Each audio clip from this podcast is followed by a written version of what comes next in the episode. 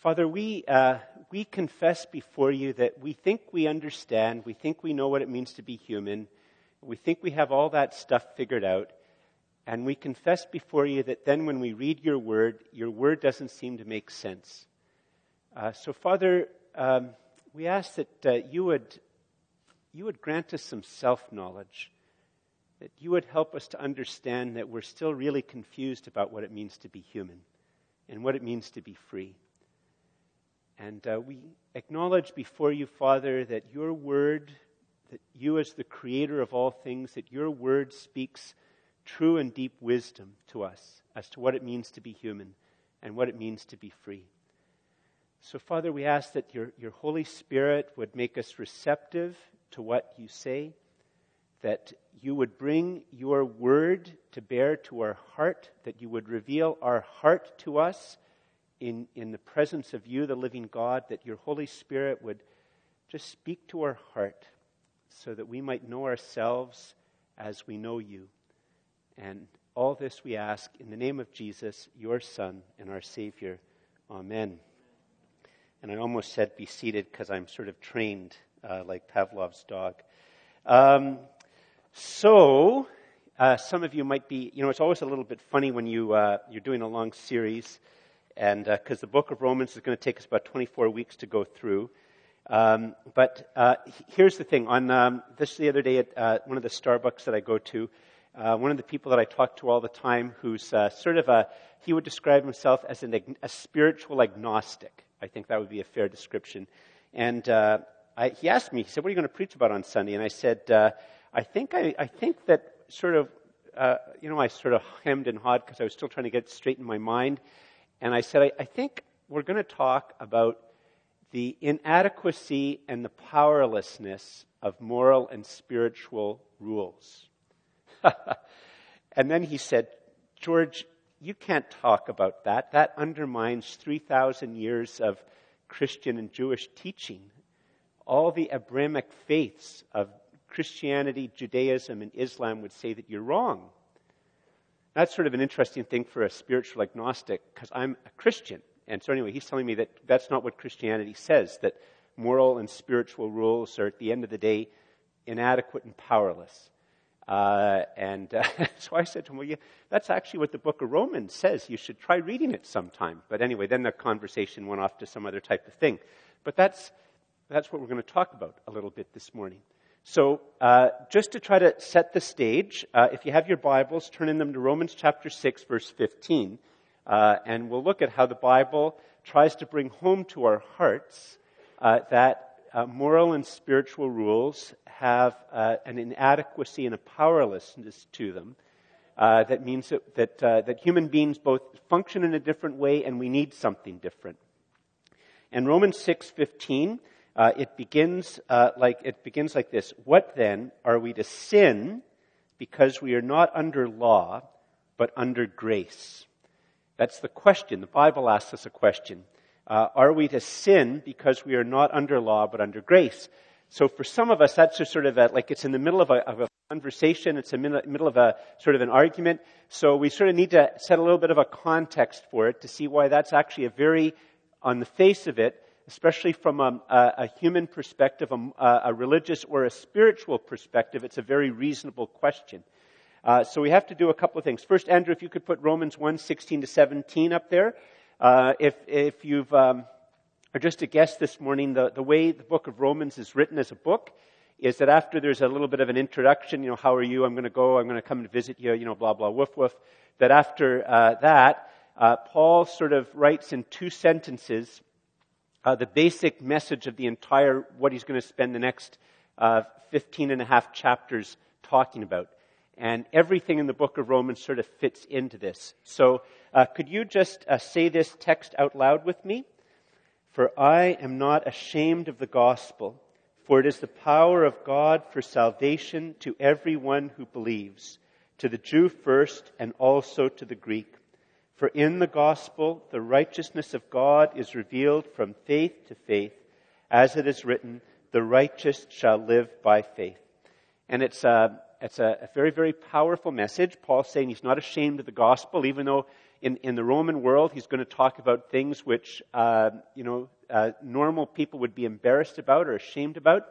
Um, you know, there's not many sexual things and other things nowadays that people are ashamed about, but I, I think a lot of people are still ashamed if they have a family member who's doing hard time in a, in a maximum security prison. Uh, when I was in my previous church, I, I was there for seven years before people would start to trust me with the fact that they were lying uh, to all of their friends and family and neighbors about where some of their where their sons were. Uh, they would say that they're up working in the oil rigs, or they're off in California, or they're in Australia. And finally, they revealed to me that they were actually in Kingston Pen doing uh, a, a long time in jail for armed robbery and they were deeply ashamed of it. And, uh, and it took them seven years of knowing me before they would trust me with it. And they would, in a sense, swear me to secrecy that I couldn't tell others about it.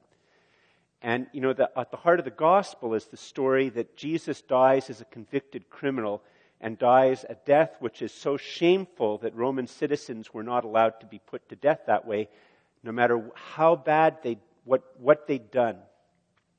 And so it was very easy for Christians to be ashamed of this, that their founder died the death of a convicted slave, in a sense. But Paul says he's not ashamed of the gospel. He's not ashamed of the message. That the message talks of that what he's, the gospel is a message.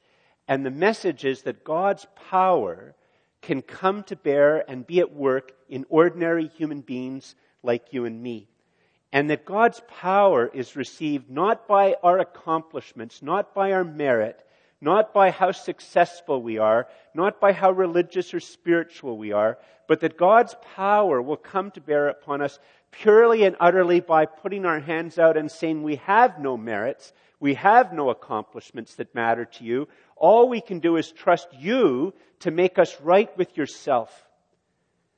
And that's what uh, Paul is continuing to say, that this is to everybody, to pagans and to people who were grow, up Jewish. And that in the gospel, the righteousness of God, which means that God will act in the right way to make us right with himself. And that God, the, the power that comes from God, for him to act in the right way to make us right with himself, that uh, that is revealed and we receive it from faith to faith.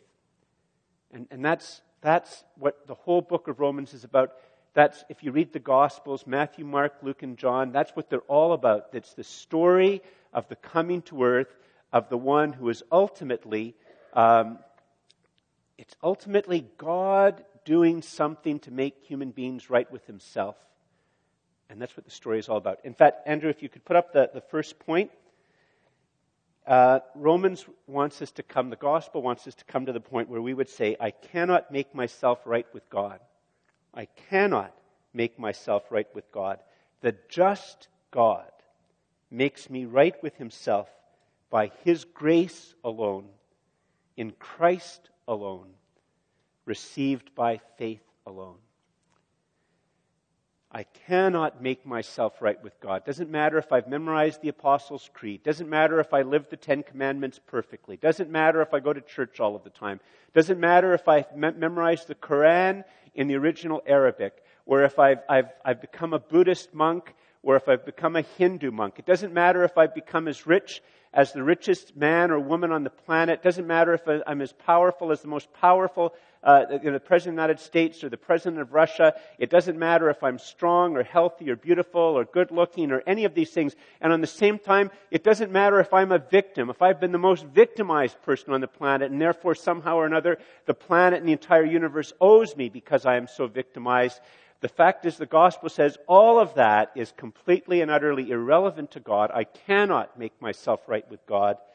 The just God God remaining completely and utterly just, not by cutting us slack and ignoring justice, but that the just God makes me right with himself by his grace alone, in Christ alone, by what he's done for us on the cross, and we receive it by faith alone.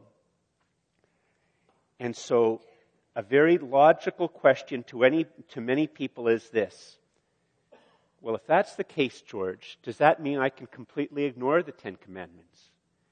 George, does that mean that I can cheat on my wife or cheat on my husband? Does that mean that I can act as a slum landlord? Does that mean I could own slaves? Does that mean I, I could just do whatever I bleepity bleepity bleep please? Because you're saying that Jesus says that God doesn't weigh our good things. He doesn't weigh our merits. He just pardons us. And if that's the case, George, why on earth should anybody pay any attention to anything in the Bible and any type of moral or spiritual rule to live their lives that way? You can see that there's a certain degree of logic to asking that question. If, in fact, it is the case that the just God makes me right with himself by his grace alone, in Christ alone, received by faith alone. Now, the Bible is going to, Paul is now going to, to try to deal with this. And in fact, let's look at verse, uh, let's, let's read verse 15 and 16 again. And, and after you've read verse 15 and 16, many of us are going to be more confused than we already are. and that's fine. Because, you know, reading the Bible isn't always like following the instructions on your bank machine. Like, some parts of the Bible can't just be instantly grasped, they require reflection and thinking. Let's listen to verse 15 and 16 again. What then? Are we to sin because we are not under law but under grace? And Paul gives the brief answer by no means. Could also be translated as absolutely not. No way. You got it completely and utterly wrong. Eh, not the answer. I mean, that, that's what he says. It's in, in the original language, it's like a, it, it would be like bolded, you know, absolutely not. And then in verse 16, he gives, in a sense, the heart of the image. Uh, and I'm going to spend a bit of time just on verse 16 because once we sort of, in a sense, get the image into our heart, most of the rest of what he says starts to make a lot more sense. But at first, it doesn't seem to make sense. It says, verse 16, Do you not know that if you present yourselves to anyone as obedient slaves, you are slaves of the one whom you obey, either of sin, which leads to death, or of obedience, which leads to righteousness. Isn't that clear? I should just finish right now. We've all got it completely utterly in our mind. maybe I'm just dumber than you folks. I, when I first read that, I think, good grief.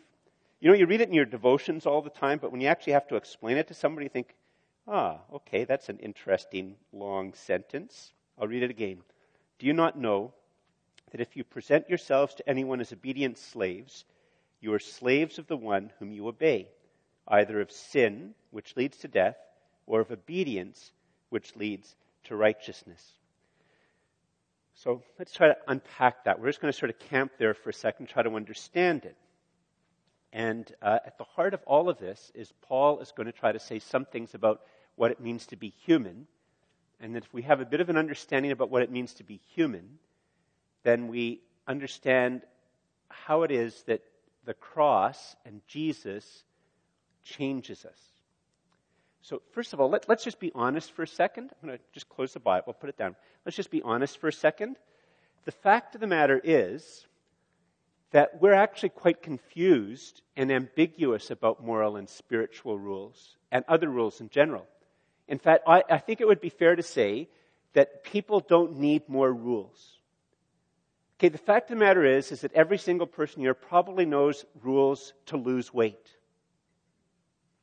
We all probably know enough rules to be in better shape. We probably already know enough rules to be better off financially. We all pre- probably know enough rules to have better relationships, better dating relationships, and better marriages. And how many people here in all of those categories follow the rules 100%, 100% of the time? If you put your hand up, nobody else in the room will believe you. Without an exception. We won't believe you.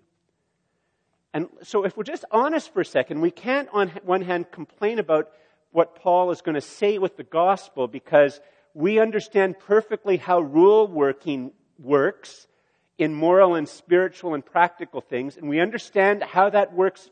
Human beings, we understand how human beings work, we understand how to do it perfectly, and so therefore, Paul, what you're saying in the Bible doesn't make any sense. Very, right off the bat, we have to do a little bit of a timeout and say, okay, one second, folks. Whatever the gospel is going to have to say about rule keeping, let's just be honest that we don't really understand how human beings work with rule keeping. That there's a, a fundamental bit of a cluelessness and inconsistency about us. And in fact, one of the things which often mobilizes human beings is that we're, you know, there's certain, maybe certain areas, we're spectacular rule keepers with money, or with diet, or with exercise, or with relationships, but we're not, we're not spectacular across the board, but we often can be very judgmental with people who are weak in rule keeping areas that, that we're strong in. And we're just very confused. And, and Paul would say, if you just sort of bear with me for a second, and you think about this analogy and what I'm saying, you, will you'll start to realize that the Bible, the Bible, has actually profound wisdom. And so here's the, the very first thing. We're going to go through these first ones fairly quick, I hope. Andrew, if you could put up the next point. Human autonomy is an illusion. Human autonomy is an illusion. Human autonomy is one of the greatest values in Canada and the United States. Look at advertisements. Human autonomy. Free, they used to talk about Freedom 55.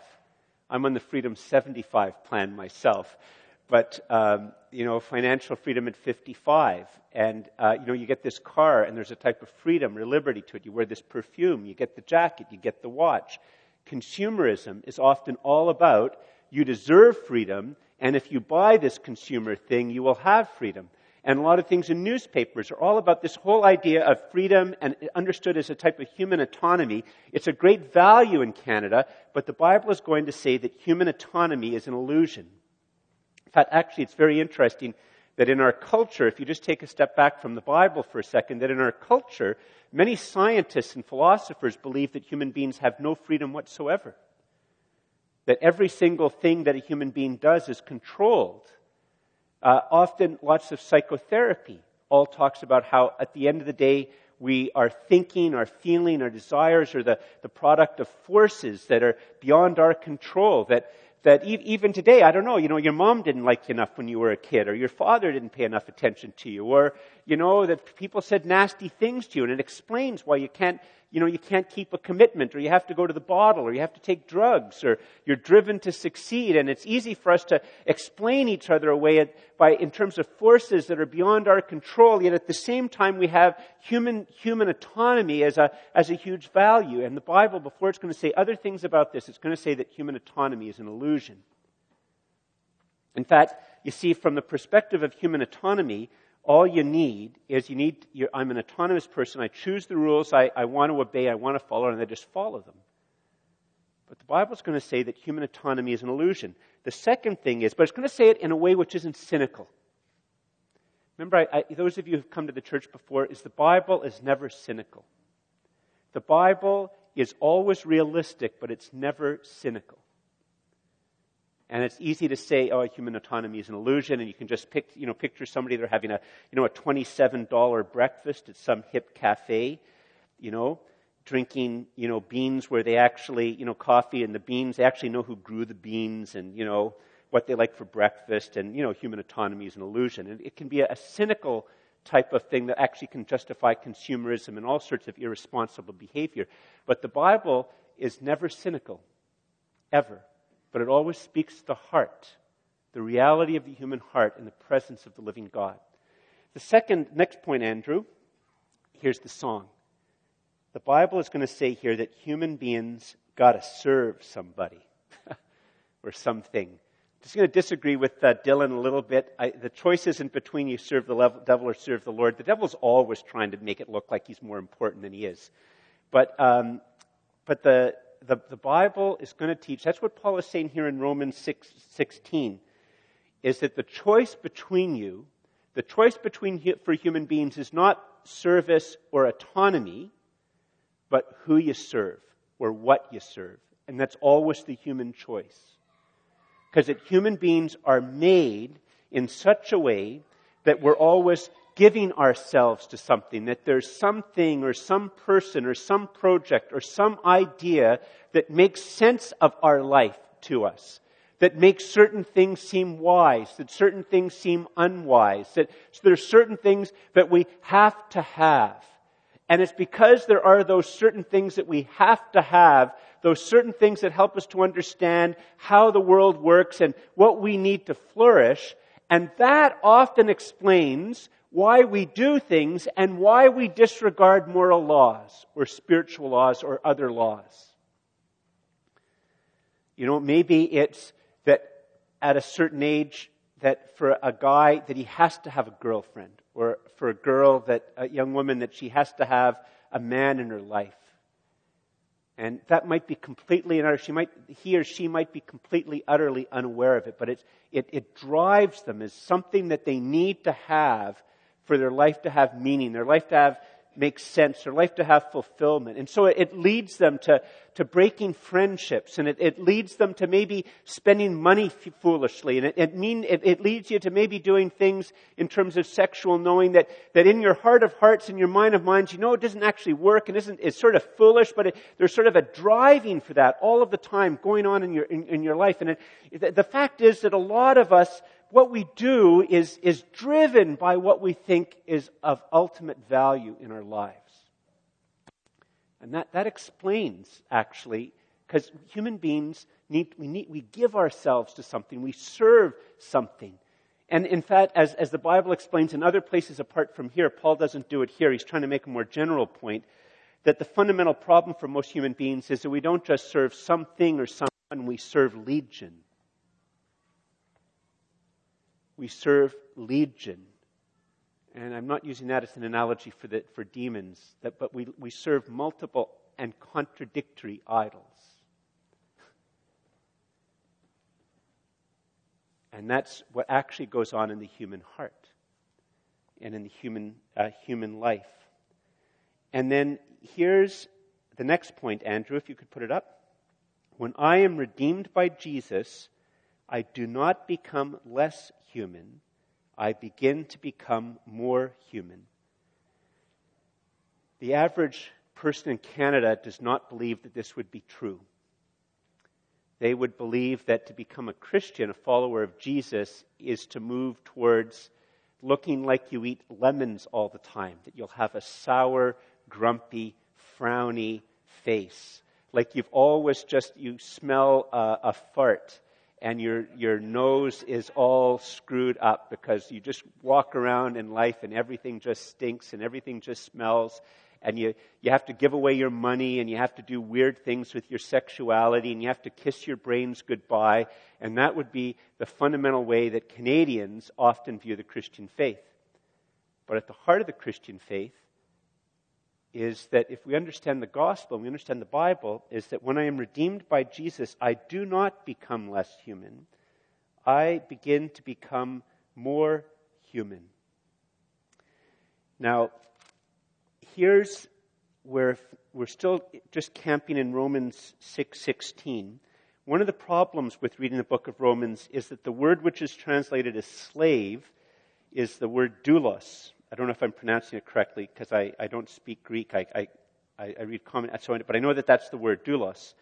And the problem is that there's no real equivalent in English.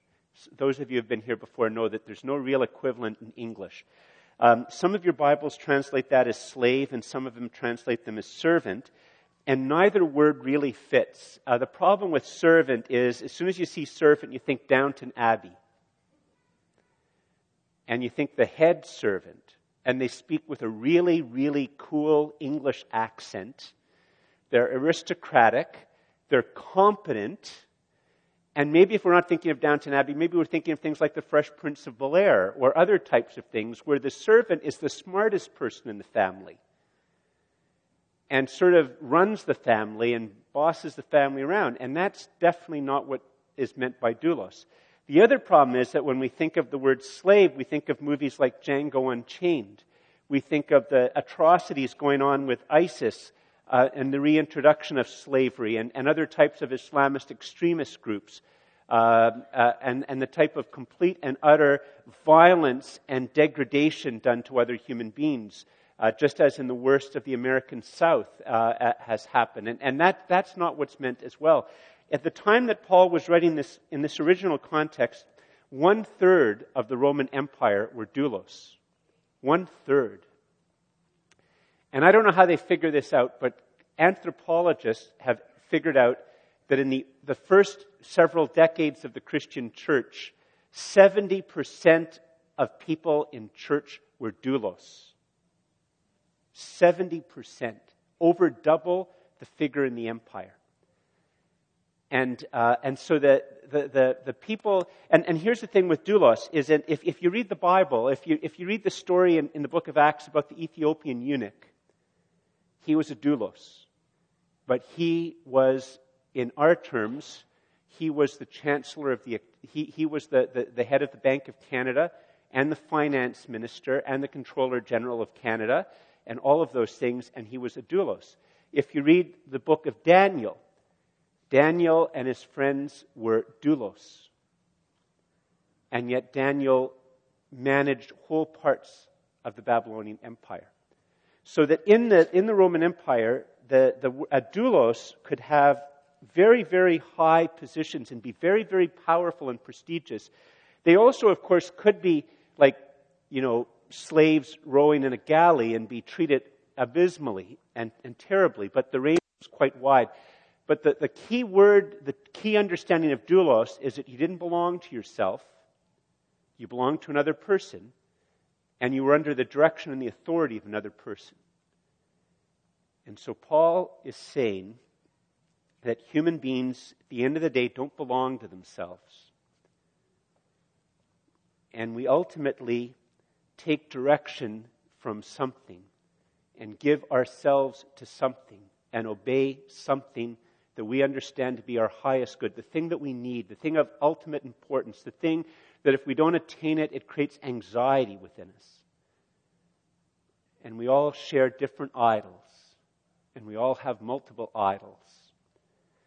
And so Paul is saying that that's just the way human beings are, it's the way we made.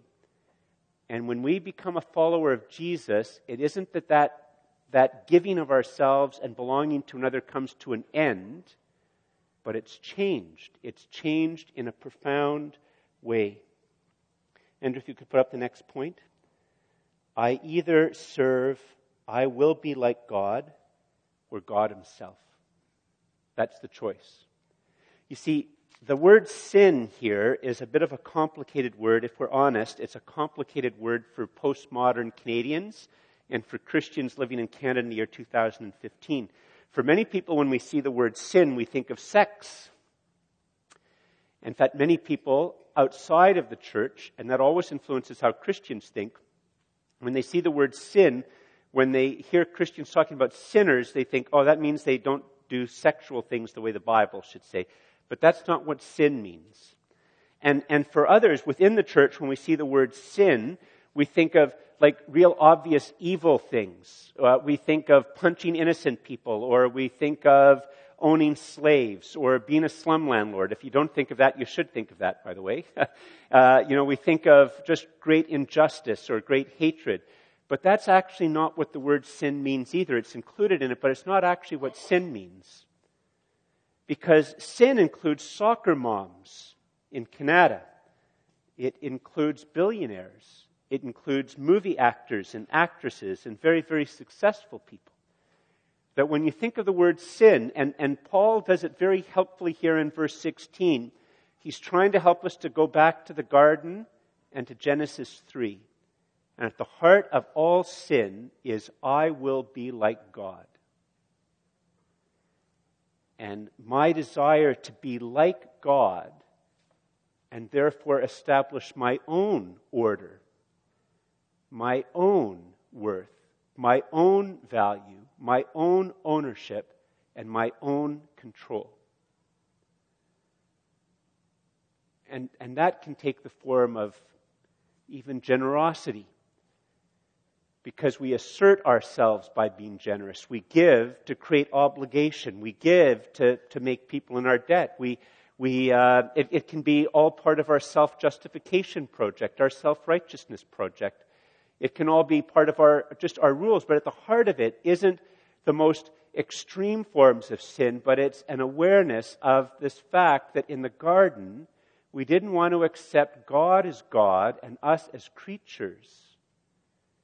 But we wanted to disregard His words and disregard His order and disregard the good and be our own good and be our own gods. And all sin is at heart, Genesis 3.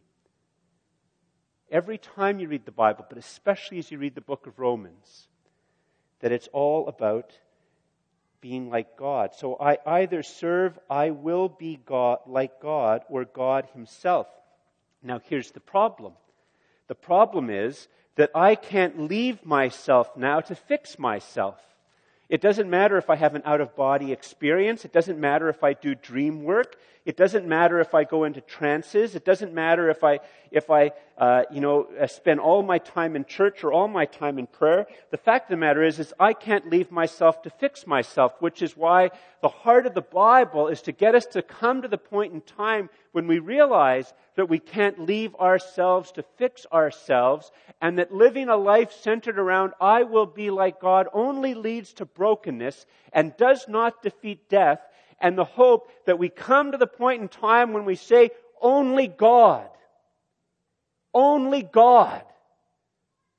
Only He can justify me. Only He can make me right with Himself. Only He can make me right with His created order. Which is why in the book of Colossians, it's this cosmic thing, this idea that it's not just that you're, you're made right with God, but God is the creator of all things. It's why it, it, it touches, you know, ecological sin and economic sin and, and, and national sin. It's, it's, a, it's a big idea. It's not just some private spiritual experience between us and God. It's that only God can make me right with Him and His order. Him as creator and me as creature. Only God. And so the heart of the gospel is that, that, I mean, we just have a wooden cross up here, but the gospel says that this is real. It's why Christians insist that when you read Matthew, Mark, Luke, and John and Acts, you're reading history. That God really exists.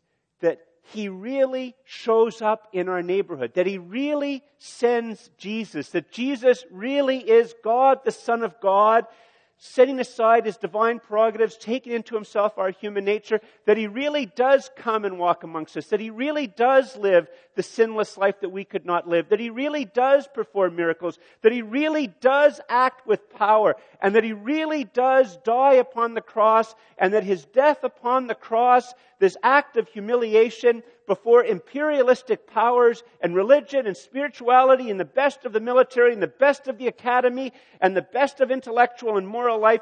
And that crucifies Jesus, the Son of God, and that this apparent defeat and humiliation of God, the Son of God, is actually God's power to free us. Looking beneath the appearances, that Jesus goes deep, deep, deep, deep, however deep we have fallen, He goes deeper still to get us and to bring us up.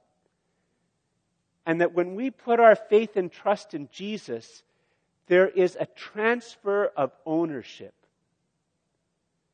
I no longer believe, belong to I will live like I will be God. That God Himself now owns me. And God Himself owns you when you put your faith and trust in Jesus. That there's a real transfer of authority to the real God that really does exist. And that's what Paul is trying to, to, to, to get us to understand. And understand that as the gospel grips us, as we understand that the gospel is true, that it's real, that God looking at you and me and seeing all of our imperfections and all of the things that are strong and good about us, all of our potential, all of the things about us, but, but even all of the bad things, even all the things that are so bad that we've repressed them, that seeing this, still He loves you and still He loves me and still He dies upon the cross to be our Redeemer And if he does it for me, he'll do it for any person on the planet. That when we, in a sense, say, Father, only you can rescue me, will you rescue me? Jesus, only you are that power that in justice God does and in grace he does to make me right with himself. Will you take me? Well, can I enter into you? Can you be mine? Can I be yours? He turns no one away. No one away. Doesn't matter if you're doing hard time in the hardest prison in the world or the most successful person, he turns no one away. Doesn't matter if you're same sex attracted or you've never been same sex attracted, you've only been opposite sex attracted. Doesn't matter if you're university educated or if you're barely educated at all, he turns no one away. He doesn't weigh our merits, but he pardons our offenses. And Paul's original hearers, you see, this is a powerful understanding. Remember, 70, it's very possible that if there were 200 people who were Christians in Rome, 140 of them were of the doulos class. And the other 60, they understand the doulos class. They understand how that works. And every single one of them, this is this bombshell to them. Okay, on a human level, I, I belong to, you know, old Fred there or whatever. But at, you know, at a human level, we understand that if, if Fred sells me to, to, to Jill, that I now have a new, a new owner. And the cross of Jesus is Jesus doing something. And when I put my faith and trust in Him, it breaks my ownership to I will be like God and all the idols that I give myself. It actually breaks it. And it's as if Jesus takes you and me by the shoulders and lifts me to a different status of I now belong to God again. I belong to God. And let me tell you, friends, when Jesus died upon the cross, he defeated sin, he defeated death, he defeated all hostile spiritual powers. He completely and utterly defeated them. And if he's put his hands on your shoulders and moved you to the domain where you now live for God, nothing, nothing will take you from his hands. Nothing. He will never let you go. That's the gospel. And now let's, you know, when you read this text, look, look at verse 17. But thanks be to God that you who were once slaves of I will be like God have become obedient from the heart to the standard of teaching to which you were committed. In other words, you've heard the gospel and you've believed that slavery is not the final word about you, but that you can belong to God. Not because you're so beautiful or so wonderful or so successful, but because of the power of God for salvation. Verse 18, and have been set free from sin, have become slaves of righteousness, of right standing with God. I am speaking in human terms because of your natural limitations. For just as you once presented your members as slaves to impurity and to lawlessness, leading to more lawlessness because slavery grows, so now present your members as slaves to righteousness, leading to sanctification. I'll talk about that more in a moment in closing. For when you were slaves of sin, you were free in regard to righteousness. In other words, you didn't belong to righteousness. That's what it means. But what fruit were you getting at that time from the things of which you are now ashamed? For the end of those things is death. But now that you have been set free from sin, that you no longer are owned by sin, and have become slaves of God, the fruit you get leads to sanctification and its end, eternal life. For the wages of sin is death. The payoff of sin is death, but the free gift of God is eternal life in Christ Jesus our Lord. Andrew, if you could put up the almost final point. God's gift of grace makes us whole, free, and fruitful. I put the us in in purpose. Because holiness doesn't mean, as I said, that you look around always as if a fart's just gone off in the room and it's really smelly and at the same time you're eating lemons with no sugar, and you just have this really ugly expression on your face. Unfortunately, there's a whole pile of Christians, that's what they think holiness means, and they embody it. Lord, have mercy upon us. but holiness means you're set aside for God. And it means that as God sets you aside for himself, he doesn't do it just alone. We enter the Jesus way one by one, but we walk the Jesus way with Jesus and others. And it, it's holiness is a restoration to community. Holiness involves a restoration of ourselves with the created order. Holiness means that we start to become fruitful. Holiness means we start to become whole. Holiness means we start to live eternal life. And it's all gift. All gift. My time is almost up the marriage analogy which comes after that, it's, it's the same. Paul just, you notice that the word are, or, it's the same type of thing. He just uses a different analogy, and the different analogy is that you're either married to self-justification and rule keeping, or you're married to grace. You can't, you can't be unmarried and you can't be married to both. You're only married to one. It's just a different analogy. I don't have time to go into it, but that's the heart of it. So here's a couple of things that, that, that we can sort of take away a lot of times, I'm not trying to say that we shouldn't show willpower, but a lot of times, as we all know, willpower just doesn't work. Willpower doesn't work. I mean, it, it has a partial effectiveness, but it, a lot of times what we need to ask ourselves when we're doing compulsive things and things that we know that are wrong, what we need to do is we need to say, Father, will you grip me with the gospel but will you grip me with the God? Well, Father, help me to understand what I'm serving. What, what is it that I, Father, please reveal to me what it is that is my ultimate good. If we're always angry with our wife, if, if I was to go around always saying that my wife was stupid, if I was to treat her in that particular type of way, well, what's driving me? What is it, what is it that I understand or think is really important? What, what's, what's at the heart of who I am? And then once we ask the Father to reveal that to us, ask Him to break it, to grip us with the gospel. Jesus, who becomes a servant, uh, becomes a doulos to free us so we can be free in God. And, and, the, and, the, and the second thing is, and this is in verse 19, this is what we're going to end with, it's the tool belt analogy. Look at verse 19 again. Um, I am speaking in human terms because of your natural limitations. For just as you once presented your members, which can also mean tools or instruments or weapons, as slaves to impurity and to lawlessness, leading to more lawlessness, so now present your tools, weapons, instruments as slaves to righteousness, leading to holiness, to being holy. And it's the exact same analogy which we looked at last week, and it's, it's this.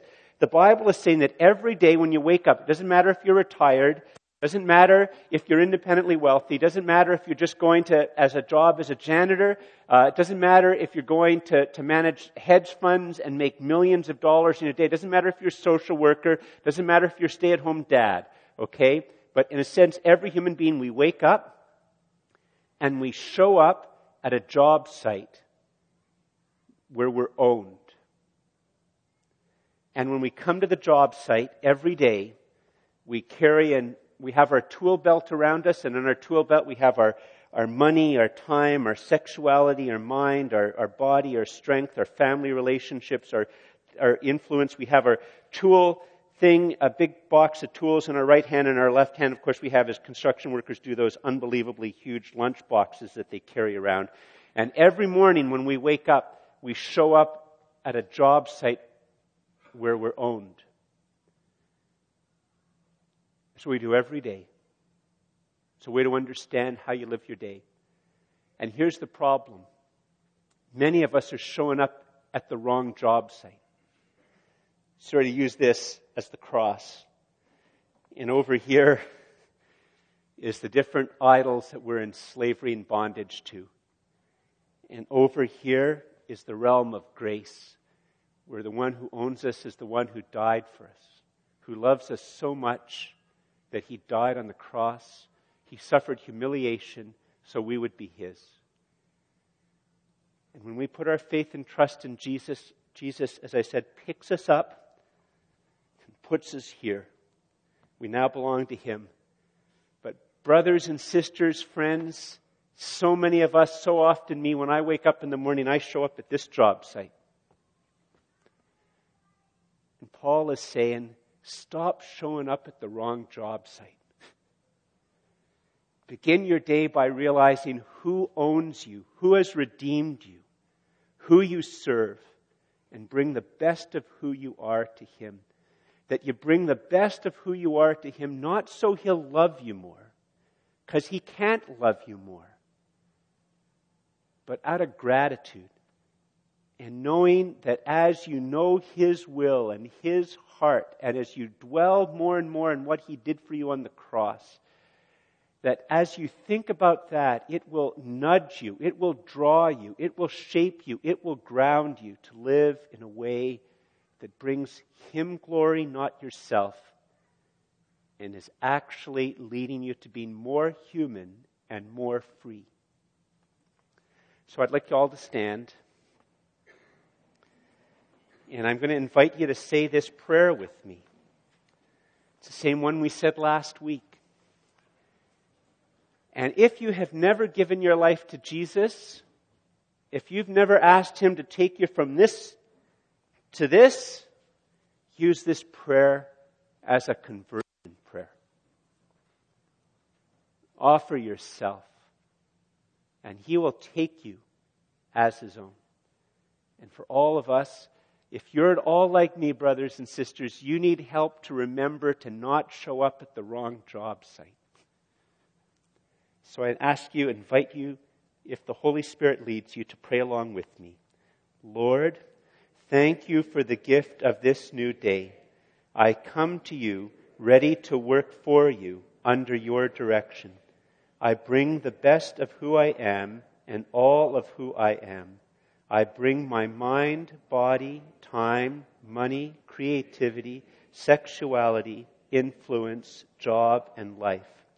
I am here to work for you. Please guide, direct, and strengthen me to do what you would have me do. Please free me so I work for your glory and not my own.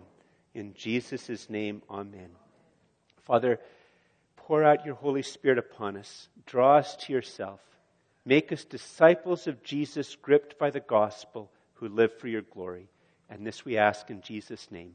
Amen.